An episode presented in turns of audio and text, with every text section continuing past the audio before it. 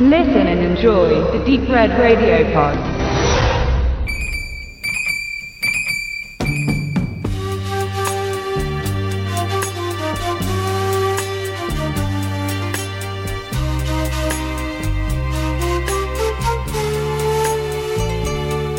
Im Jahre 1972 taten sich Katsuro Koike, der bereits durch die Kotsure Okami, Lone and Cup-Reihe, gut bekannter Autor und erster Verfechter des Gegika-Stils und der ebenfalls nicht minder bekannte Zeichner Katsuro Kamimura zusammen. Gemeinschaftlich ersannen und erarbeiteten sie den Manga Lady Snowblood bzw. Shurokayuki Hime, wie er im Original hieß. Nur kurze Zeit später, sprich im Jahr 1973, sollte Schneewittchen, so der japanische Titel wortspielig übersetzt, bereits eine Verfilmung erhalten. Inszeniert wurde diese von Toshiya Fujita, der sich zuvor als Regisseur mehrere Teile der damals in Japan recht beliebten Stray Cat Rock Reihe hervorgetan hat. In mehreren von diesen arbeitete er auch schon mit seiner späteren Hauptdarstellerin Meiko Kaji zusammen, die die Rolle der zielstrebigen Rächerin trotz vorheriger ähnlicher Charaktere wie dem der Sasori in den Scorpion-Filmen dankend annahm. Als hätte sie es geahnt, dass gerade die Verkörperung der Yuki Kashima in Shurokayuki Hime ihr die Popularität unter Filmfans bescheren sollte, die sie heute hat.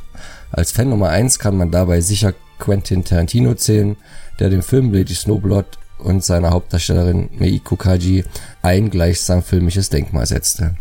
So sollte sein Kill Bill mehr als nur eine Verbeugung vor dem Genre sein, das den Geschmack und Stil des Filmfans seit Kindheitstagen mit am meisten geprägt hat. Nein, der Film bedient sich nicht nur stilistisch an Lady Snowblood, sondern zitiert genüsslich ganze Handlungsstücke und nimmt sich auch dessen Aufbau an. Denn wie später auch Tarantino erzählt Fujita seinen Film in Form von Kapiteln, geht dabei allerdings genauso wenig chronologisch vor, sondern bedient sich häufig und geschickt dem Mittel der Rückblende und entblättert dem Zuschauer somit erst nach und nach die volle Tragweite der Geschichte und deren Hintergründe. Diese erzählt von einem Kind, geboren im Gefängnis und gezeugt aus nur einem Grund, Rache. Denn schon zu ihrer Geburt bekommt die kleine Yuki von ihrer kurz darauf sterbenden Mutter mitgeteilt, dass es an ihr ist, ihre komplette Familie zu rächen. Denn ihr Bruder und ihr Vater wurden umgebracht, ihre Mutter tagelang vergewaltigt. Von den Tätern, drei Männern und einer Frau, die den Vater aufgrund seiner Kleidung für einen im Volk verhassten Beamten hielten, konnte die Mutter allerdings nur einen erwischen. Für diesen Mord wurde sie eingesperrt und nachdem sie ein lebenslanges Urteil erfuhr, fingen sie an, es einer läufigen Hündin gleichzutun und sexuellen Kontakt mit jedem verfügbaren männlichen Wesen im Gefängnis zu suchen. Nach der Schwangerschaft, der Geburt von Yuki und dem Tod der Mutter wurde der kleinen Yuki die Freiheit geschenkt und diese in die Obhut des Lehrmeisters und Mönchs Dokai gegeben.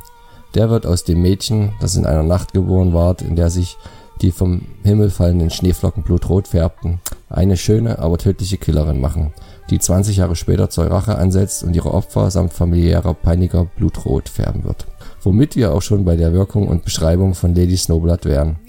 Denn stilistisch wirkt der Film und seine Ausstattung tief in einen Farbtopf gefallen, allerdings immer seinem Handlungsverlauf angepasst. Der Ton ist meist kräftig, egal ob in weißen Schneelandschaft, dem blauen Meer, dem grünen Wald oder dem ockerfarbenen Feld. In Kontrast zu allem steht der knallrote Saft des Lebens, den Lady Snowblood ihren Opfern förmlich entreißt und der sich teils fontänenartig über den Bildschirm ergießt. Durch eine zu grelle Farbe und den sehr drastischen Einsatz wird schnell klar, dass Regisseur Toshiya Fujita weniger um eine realistische Darstellung der Gewalt bemüht war, sondern eher um eine getreue Umsetzung des in der Darstellung ebenso übertriebenen Mangas. Mit seiner Wahl der Hauptdarstellerin hat er mit Meiko Kaji auch die perfekte Besetzung gefunden, um dem von Rache getriebenen Todesengel ein gar schönes, fast schon unschuldiges Antlitz zu geben. Eingefangen wird ihr blutiges Vorgehen in fast schon poetischen Bildern, erfasst von einer Kamera, die scheinbar immer die richtige Distanz findet, Abstand hält, wenn es sein muss, nah herangeht, wenn nötig. Dabei darf man aber nicht dem Irrglauben erliegen, dass diese eventuelle Unzulänglichkeiten in der Handlung überdecken soll.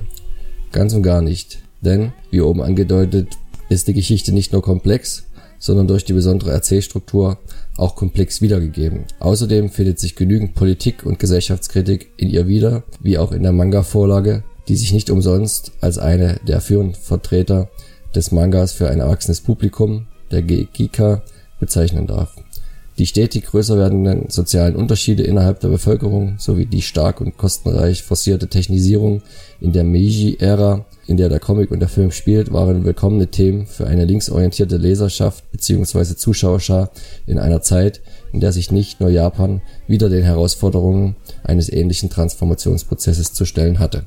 Rabbit Eye Movies hat den Film in einer wie immer hochwertigen Amaray mit Pappschuber auf Blu-ray veröffentlicht, inklusive einigen Extras, aus denen vor allem das hochwertige und interessante Booklet mit einem fundiert verfassten Text von Tom Mees hervorzuheben ist.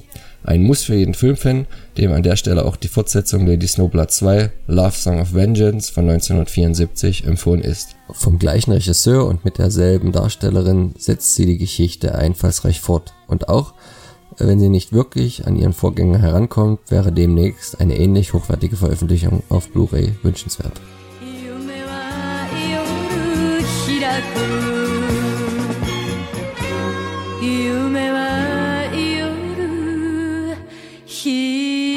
could